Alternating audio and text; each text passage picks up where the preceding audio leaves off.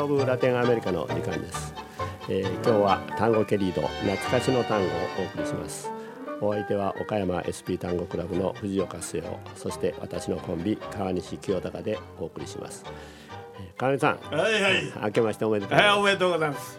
えーまあ今年もよろしく。いやー、こちらこそ。えーまあお聞きの皆さんもね今年もよろしくお願いしたいと思います。そうですな。えーあのーうん素晴らしい単語の SP レコードをね、ん。聞いていただこうと思いますので、うん。で、まあ、我々はね、単語ケリード、懐かしの単語というぐらいだから、うん。とにかく古くて懐かしいものを聞いていただく。そうですね。ね。はい。新しいのが好きな方はまたその番組があるようですからね。はいね。うん、だから我々は古きに徹しましょうよ。もう完全にもう SP レコードそうそうそう。オンリーでね、うん。やりますからね。そういうことね。はい。えー今年はですね、うん。うん。私は昨年の、うん。その世界大恐慌ですね、おう。あの不況をこう連想させるのがですね、1929年のうん。うん。アメリカを、お単に発したね、あので世界大恐慌慌と言われていた、ね。あれあれですね。うんその時にブエノスアイレスはどうだったんだろうかうんということにちょっと思いを馳せてね、うん。えー一番単語の王様と言われてるフランシスコ・カナールをね、ちょっと注目してですね、うんなカナールは1929年から40年までどういう演奏をしてたんだろうかと、えーこうこういう不況の時代にね。うんえーということであちょっとカナーロの SP レコードをね、整理しましてね、うん。CD に5枚録音してね、ああ。それからまあプログラムをこう組んでみよ29う年から40年までを。そうそうそう。おうん。それで今日はその第1回目としてですね、うん。まあ、1930年あ29年から31年までの演奏をね、うん。聞いていただこうかと思ってるんですね。うんえーまず最初はですね、1929年の録音からですね、あの古典単語で、ドミンゴ・サレルーノの作った「マリアニート」という歌ああ、がね、はあ、はあまり演奏される機会がないんですね。うん。えーおそらく、1950年代ではあのヘロニオ・ボンジョーニがやってるんですね。そうそう。うん。からああのあれ、あれやったかな？ディサリやってたかな？リサリもやってるし、ね。フィリンチョもある。あピリンチョもあるね。うん。だけどまあ50年頃ですよ。それ以前のレコードあんまりないでしょ？ないですね。うん。そういうことで古典単語のお名曲で、はいはいえーマリアニートからスタートしてみようと思います。フランシコ・カラーロのオルケストラテピカの演奏です。「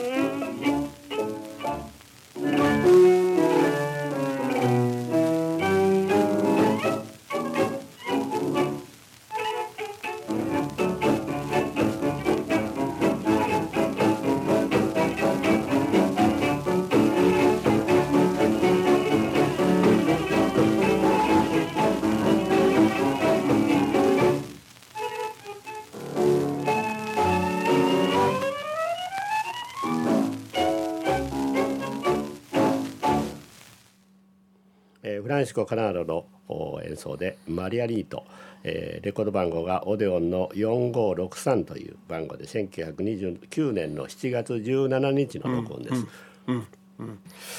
まあこの演奏のミソはね、第2テーマですよ、はいはい、非常にね、甘いマイナーの、メロディーね、でこれが第1テーマのね明るい、こう軽快なリズムと、あのメロディーとね対照的でね、で2回、えー、繰り返してやっとんだけど、最初はまずピアノのオブリガートでね、はいはいはい、それはあの効果的なピチカートバックにね、はいはい、ピアノもう全テーマをね、はい、カナロが全テーマをピアノでいくいうのは割に珍しいけどね。それから次の場合は、これはあの風ターノ・プーリッシーの、うんオブリガートね、これはあの、うん、高音を聞かしたというやつよりも、うん、低音をず晴らしたねね。のぶとい音でねこれはちょっと誰演奏のそうそうそう音ですね。あ、えー、そういうことね、えー、ああいいですな、えー、まあこの当時はあのトップをね、うん、カジェータのプグリッシュが必ず録音に参加していてね、あのソロを聞かせてくれますのでね、はい。えーと、バンドネオのトップがね、うん、あのミノートが、うん、1929年から32年まで抜けてるんですよね。それでその代わりを、うん、あの第2バンドネオンであった、あのアンヘル・ラモスがですね、ね私がトップ弾いたんだと言って、あの語ってるんですけど、この向こうのリストなんか見るとですね、あのフレディ・スコルツカッチがね必ず参加してるように書いてるんですよね。なんかそこら辺がちょっとねあの音を聞いてるとスコルツカッチの音だなと思うんだけど、うん、まああのはっきりしたことはね分からないんですね。そうですか、うん、まあ、私が取り上げた理由の一つにね、このカナーロのこの単純明快さってね、その非常に明るいその演奏というのが、やはりこういう暗い世の中にね、うん、なんかこう役立つんじゃないかなというね、気がするんですよね。そうですか。二曲目もこれ古典単語でね、あのエルネスト・サンボニーニの作ったね、ラ・クラバーダというこれもちょっと渋い単語でね、これは辛口のね古典の名曲ですけどね。ゴリゴリのグアルデアビエがね。あの録音したのが、あの1930年の6月24日です。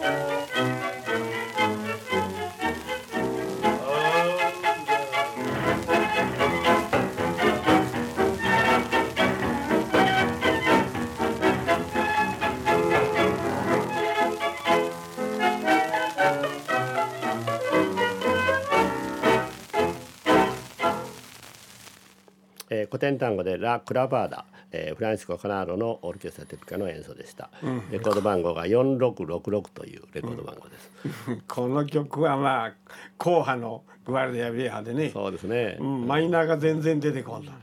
でね面白いのね、あのー、ワンコーラスの、あの第2テーマ、はいはい、ここでね、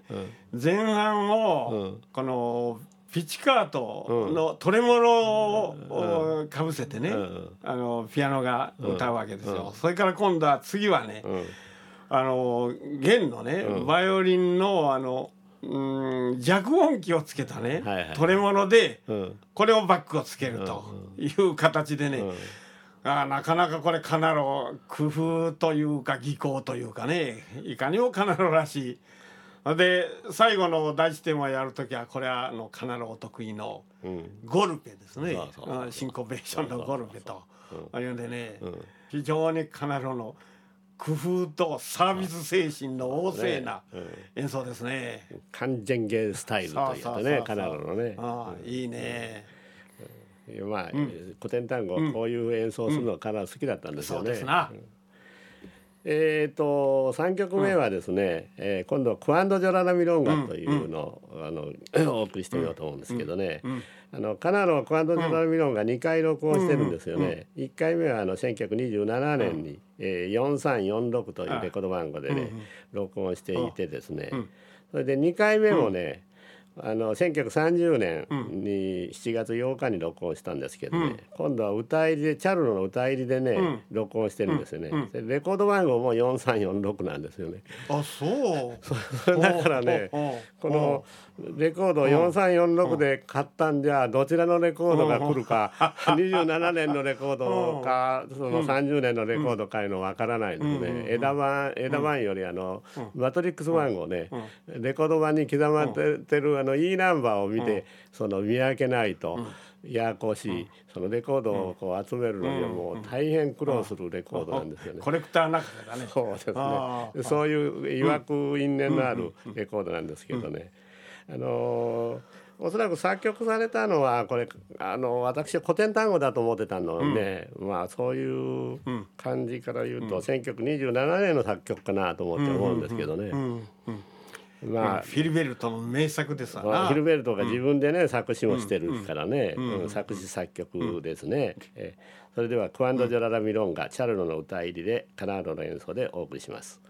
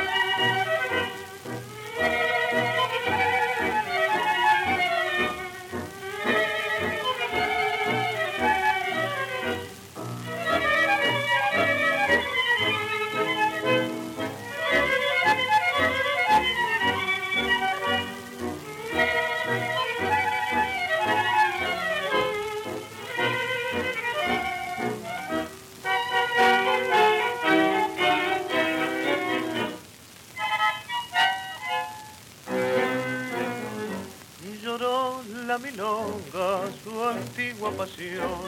Parece que ruega consuelo y perdón. La sombra cruzó por el arrabal de aquel que a la muerte jugó su puñal dos viejos unidos en un callejón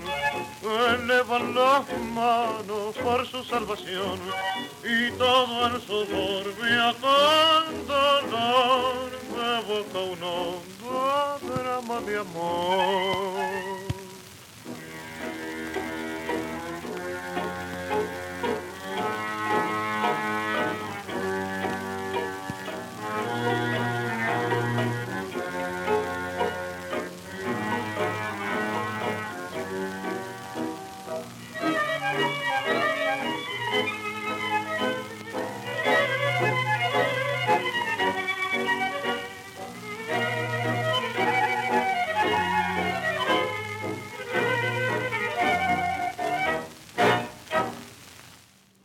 カナロの演奏で、えー、クアンド・ジョララ・ミロンがチャルの歌でお送りしました、うん、これをね単語ロマンティコ最高の作品でね。そうですね、うん、あの第一テーマのなんとももう本当に例えようのないようなねあのマイナーのメロディーの美しさ。だから第二テーマはまたね素朴でね単調の勝ったねあ蝶々の勝ったね、えー、いいメロディーでね、えー、それでねあの2コーラス目に定番のバリエーション、ね。うん、バリエーションね、うん、それからあ第2テーマはチャルローが歌うと。で最後にね、うん、もういっぺん、あの第1テーマをやるわけですけれど、今度はそのバンドネオがね、低音をレガートで流すんですが、それの一緒にね、コンバスがね、レガートでやっとんですよ。ずっとねこれもねまああのカナロがこういうことをするようなね、うん、私初めて気が付いたんだけどね、はい、コンバスでねレガートもう、うん、大あテーマ一つ全部やらすようなことね、うん、他にそう例がないんじゃないですかな。ね、カナロはもうとにかく、うんあのレコードをね、うん、年間やっぱり100枚近く SP レコード録音するからね、あのかなりどういうんですか、テストケースというねことをしょっちゅう使うんですよね。あの商品で、商品にね、自分のテスト、こういう音使いしたらどうだろうかという、テストケースの、あの録音がいっぱいありますよね。これも大御所かなのなればこそ。そうですね。ほらレコード屋も文句が言えなんだでしょそうでしょうねそれがまた成功例が多いですよな、ね。うん、例えばトランペット入れたりねスチールギター入れたりね、うん。うん、言うなれば好きなことやる。好きな好きな 好きな楽器をその使用してね、それが成功してますもんね、そうそうそう、えー、今度はあのーこの時代に作曲されたね1930年に作曲されたあの、ルイス・テイシェーレというこれはもう古典単語のね大御所なんですけど、えー、このルイス・テイシェーレの作品でね「ミー・デッシーノ」という、えー、単語これす素晴らしい曲なんですよね。えー、チャルロの歌入りですね、これ1930年の4月14日あ4月とあと1930年の11月10日の録音ですね、うん、番号が6え4696というレコード番号です。もうこうなると46に入る、ね、46ですね、はい。もう47時代ですね、はい。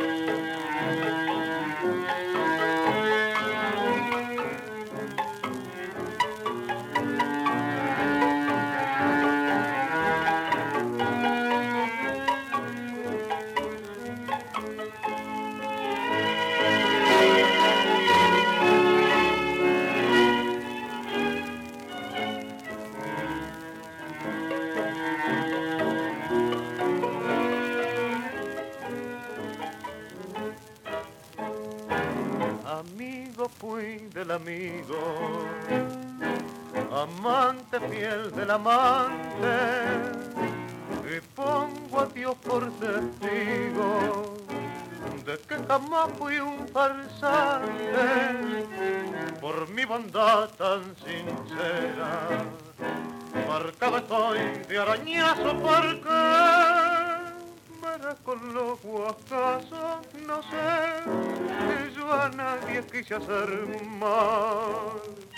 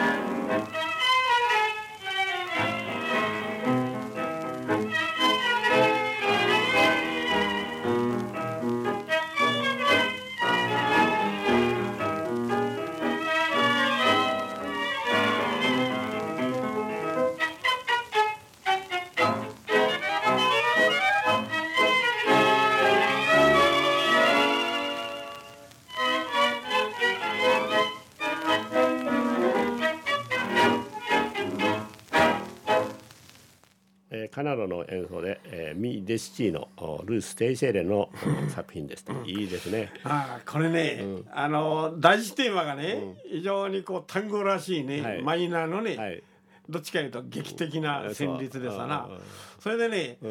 第2テーマに入る前にちょっと短いね、うん、ブリッジがある、はいはい、でこれがマイナーだからね、はい、第2テーマもマイナーかと思うたら、うん、ガラッと蝶々のねはい、これはまたおおらかな旋律が流れるんだね。はい、まあ、この辺がね、うん、あのルイス・テイセレのバレスポジションとかねああいうやっぱりグアルデア・ビエハの作曲家の書いた曲という感じでね、スケールが大きいですよね。いいですなこれ、このこの曲はやっぱり30年代のカナールの演奏としてはね、名演の一つだってね,、ねチャルロの歌もいいね、ワンコーラスしか歌わないけどね、うん、1テーマしか歌わないけどね、なかなかカナロの良さというのね、えー、明るさもいいですよね。もうとにかく全面明快ですからね。そうそう、とにかくねスキッとやるからね、悲しむにしろ喜ぶにしろね、えー、次の曲はね、ちょっとこれ珍しいその単語なんですけどね、えー、コンパルサ・クリオージャという単語なんですね。えー、作曲したのがギター奏者のラワヘル・イリアルテという作,、あの作曲家なんですけどね、うえー、レコード番号は4700ということで、えー、ところがこのレコードを聴いた時にねあのカナーロのコンパルサ・クリオージャ聴いてですね、あの昔の中南米音楽、今のラチーナね、あの本へ登場した人がいてね、この曲は、コムイルフォーとよく似てるんだけど、どうなのか、あの教えてほしいという依頼が舞い込んだんですよね。えそれで私のところへ電話がかかってきてね、藤岡さん知らないかということでね、電話かかってきてですね、え中南米音楽のね、それでいろいろと調べていたら、あの向こうの雑誌で「タンゲーラ」という雑誌にね、うん。うん、ちょうどたまたま偶然この記事のことが載っていておりましてね。その時にですね、これはあの同じ曲だと、うん、コムイルモと、うん、コンパルタ・プリオージャは、うん、えたまたまそのラワイル・リアーテとエドワルド・アローラスが一緒に仕事をしていて、うん、え合作で出そうとエドワルド・アローラスが言ったんだけど、イリアルテが嫌だと、僕はそのコンパルタ・プリオージャで出すと、あなたは勝手にどうぞと言われて、アローラスもしようがないコムイル法ということで、同じ曲を、題名が違ったその楽譜になったんだという。ことを書いてるんですね。それでまあそれを説明したところ、まあ納得ということで、中南米の本へね、書いて、事件解決したんですけどね、まあ、たまたまそういうことがあって、この曲には非常に僕は因縁がありましてね。懐かしいんですよね、いやもうカナダのレコードを聞いたら、台がこういう台になっとるわけだからね。だけどその前に我々は小麦の方で しっかり聞いとるわけだからね。同じメロディーじゃない。そう。これも全くそうですよ、うん、それで面白いことにカナダはね小麦の方を演奏してないんですよね、あそうか。あ後にも先にも後にも先にも小麦の方を演奏してないんですよねカナダはね。面白いですね、その点ね、まあそういうことで、うえカナダの演奏でコンパルサクリオージャ聞いていただきたいと思います。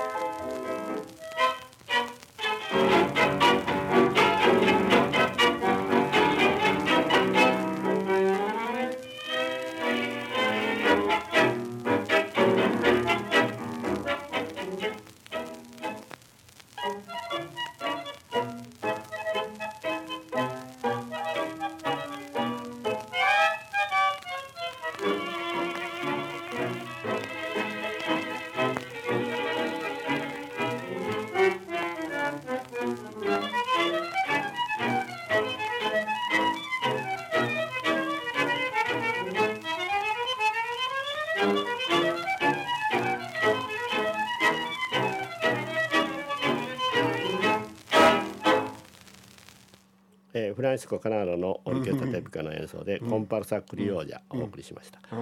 うん、何度聞いても一緒だね。いや面白いことにね、今ちょっと、あの聞きながら気づいたんですけどね、あのコムイル方も、コンパルサ・クリオージャもその、これが最初なんですよね。小麦の方はこの前に録音されてないんですよねレコードが。あ小麦の方ね古い単語もないんですよね、古い昔のね小麦の方とかね、コンパルサクリオーであるレコードないんですよね、これが最初ね。僕も知らあのまだ知らないんですよね、でこのこれが最初ですよね、で小麦の方ができたのは、トロイロが1928、うん、あの8年ですか？38年。38年ね。38年。録音したのがね、小麦の方で登場したのが最初ですよね。で絶対的な定番になったのがディサリー。うん、それでデサ、うん、ディサリがテーマにして、うん、今はもうダンスの、その、連中がもう盛んにコモイルフを使ってますから今はもうブエノスではコモイルフはもう定番で毎日おそらく毎晩ですね、演奏されているんじゃないかというぐらい盛んなんですけどこっちの方は全然使われてないから、著作権はゼロですね、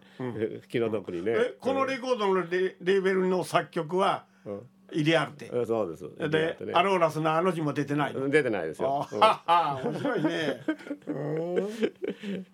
まあそういうレコードのねラベルですね、うん、次はあの今度はホアン・マグリオの作品ですね、はいはい、えー、昔の単語でサバド・イングレスという単語をお送りしてみようと思います、ここから1931年に、えー、録音になります、はいはい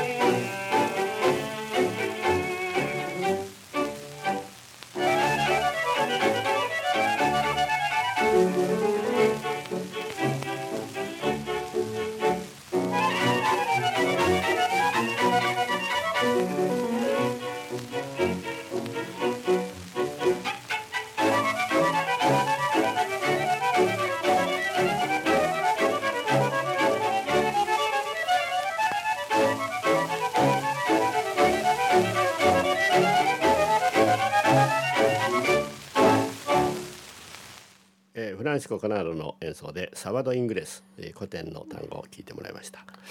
この曲は私は大好きなんでね、はい、あのマグリオの曲としても本当に立派なグアラデアベアでね、うん。うん、この第一テーマが非常に印象的なね、うん、あの最初のイントロみたいなやつで始まるでしょ。はいはいはいはいであのマイナーの8小節を挟んで、うんうん、また最後の4小節はそのイントロで、うん、えー、最初に出たイントロの旋律で、ちょうどねあの、挟んどるような格好になるんですよ。ね、そうそうそうそう。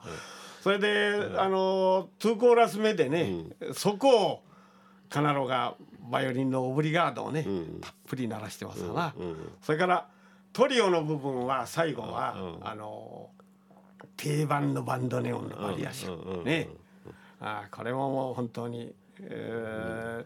ー、名ですね、うん、まあ、うん、典型的なバリエーションがね、うん、定番になっとる、でこれもいいですな。さっそうとやるね。そうですね。まあ自作でもね、いいいい演奏していますけどね、これどっちが早いの？いやそれはあの、パチョのが早い。パチョのが早いパチョ28年ぐらいにやってるからねいや立派ですな、えー、次の曲はですね、うん、あのヒルベルトの1930年の作品でね、うん、リンジェーラという単語ね、ルイス・マリオの作詞でね、うん、あのチャルロが歌います、うん、これをお送りしてみようと思います、リンジェーラ、はい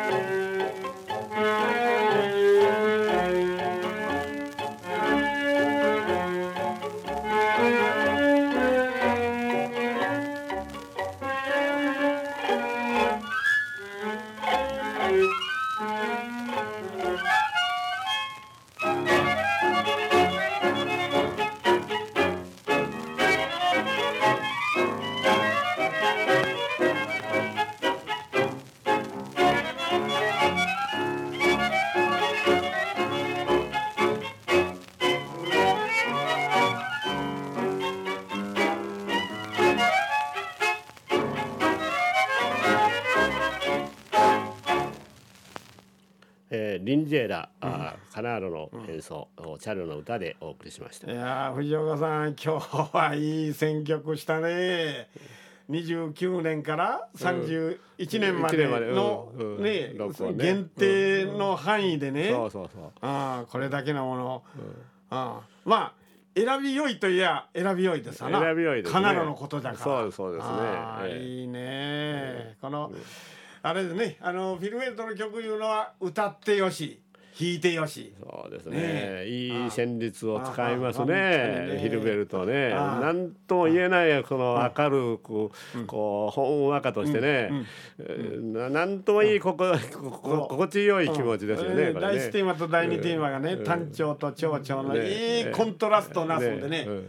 いやいやこれ結構でしたな、ね、チャルノもね、うん、チャルノもいい 1, テーマだけしか歌わないんですけどね、そうです、えー、うん歌が入ってるの忘れるぐらい。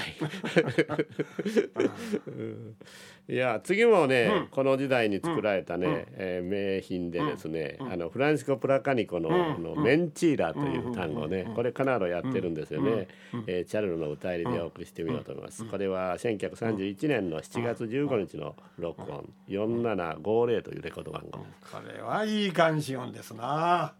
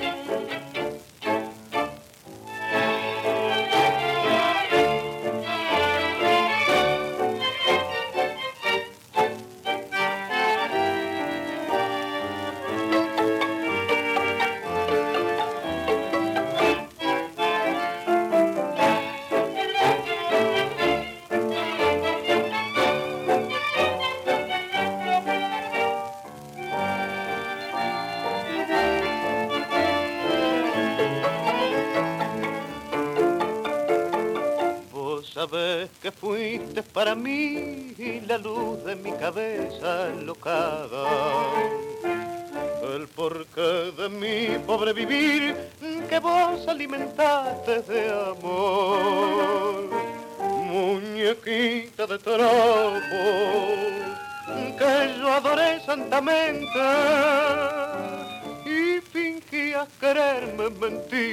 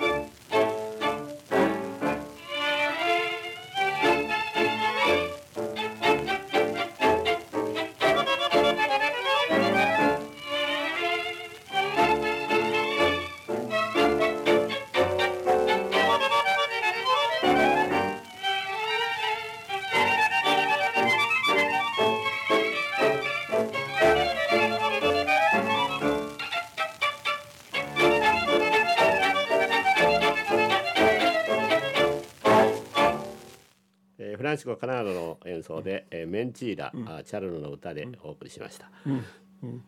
カナロがやると明るいですね。悲しい曲でもね。悲しい曲でもね。だけどまあまあまあ悲しい中にね、うん、それをこうすっきりと片付けるという、これカナロのは天性でしょうな。そうですよね。うん、それねやっぱりねあのー、微妙なね。うんリズムとテンポの変化ですよ。それで独特のねニュアンスと柔らかみ柔軟度いうかね、ねうん、うん、それを発揮するからね非常にあの聞き心地がいい。ね、いやカナーロはね、うん、とにかくもう明快さっていうのはカナーロのね、もう一番のあれですからね、あの印象ですからね。えーえー、次の曲はね、はい、これはあの、うん、ちょっと古い古いでも1925年の作品ですか、うん、あのカナロの作った「ラ・ウルチマ・コーパ」という、えー、これを2回目の録音ですね、これはね、あのチャルロが歌を入れて、まあ、お送りしております。あの1931年の5月13日の録音で、えー、レコード番号4731というレコード番号です。えー、カナロの「ラ・ウルチマ・コーパ」をお送りしています。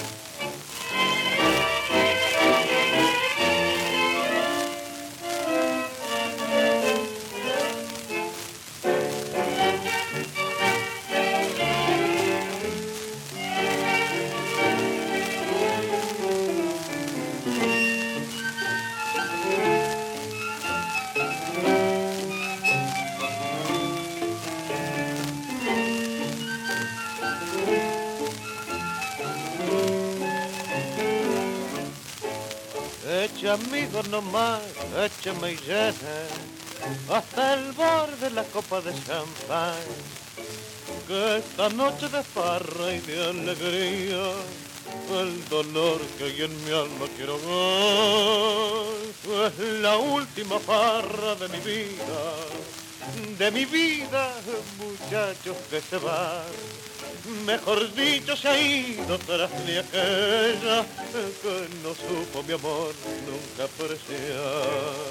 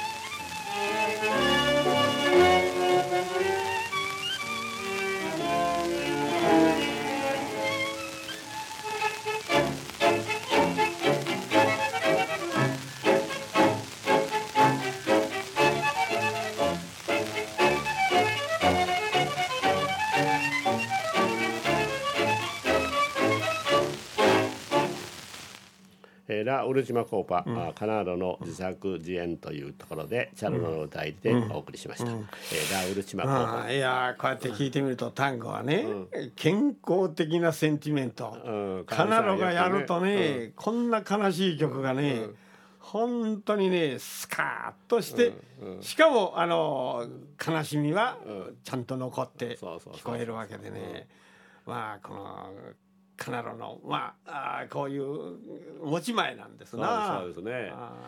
いやこれだけ明るく演奏できるっていうのをね、うん、全面的にはカナロ明るくて、うん、そそしてあの例えばつなぎにバンドレオンのあのフレーズね、うん、チャラチャラチャラチャラチャラチャラというのを聞かせてね、飾りをやるんですけれど、えー、まあ悪悪口言うとそのカナロの嫌いな人がね、あんなことしなきゃいいのにとか言って言うんだけどね。安っぽいと言うてね言うんだけどあの飾りがまたいいんですもんね。そうそうそうだからまあどうだこうだ言うてもねちゃんとしたいい曲をちゃんと演奏した説得力いうのはねこれはもうやっぱり必ずナンバーワンですよ。えー今日はどういうわけか、うん、私この時代に、あのトランペットとね、スチールギターが入っとるのを一曲も入れなかったんですよね、偶然ですけどね、えあのたくさん入ってる曲があるんですけどね、たまたまそれ抜いたようですね、えー、言おうと思いながら、言うきっかけって出てこないから言えないんだったんですけどね、まあ、あのせっかくね、この時期の、おまとめたわけですからまたやればいいじゃないですか。そうですね、いやみんな喜んで聞いてくれますよ、ねうん。ややった時にねトランペットが出てくると思うんでね、その時にまたねいいですねあのミュートつけてね、いい音を出しますもんね。それじゃああの最後で、はい、あのこれはヘラルド・マトス・ロドリゲスのね、この1930年に作曲した、アデオス・アルエンチーナという、えー、名単語ですね、これを聞いて、えー、今日の最後として。はいはい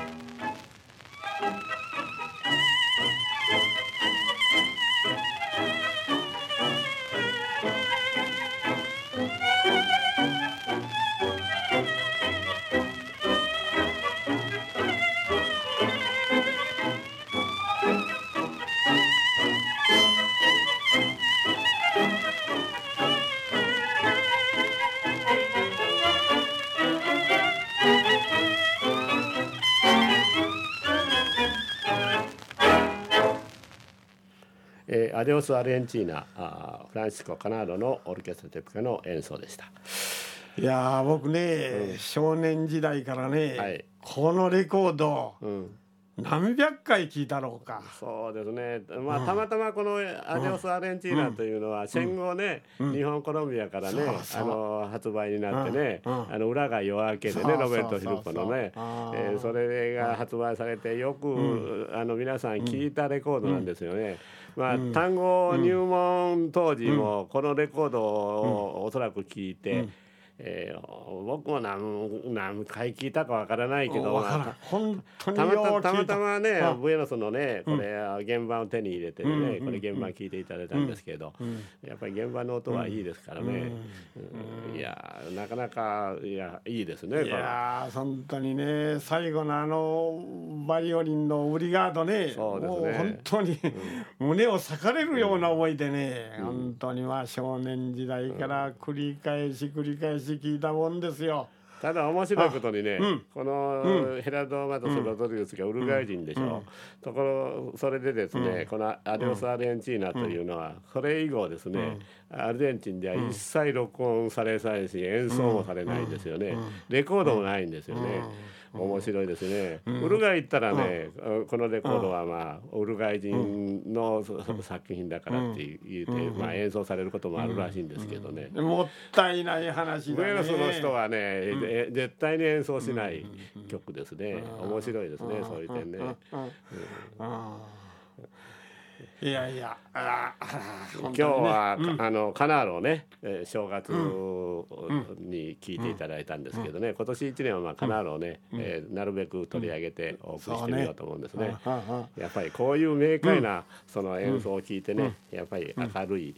社会にしたいと思いますね。それでは、はい、お聞きくださいましてありがとうございまし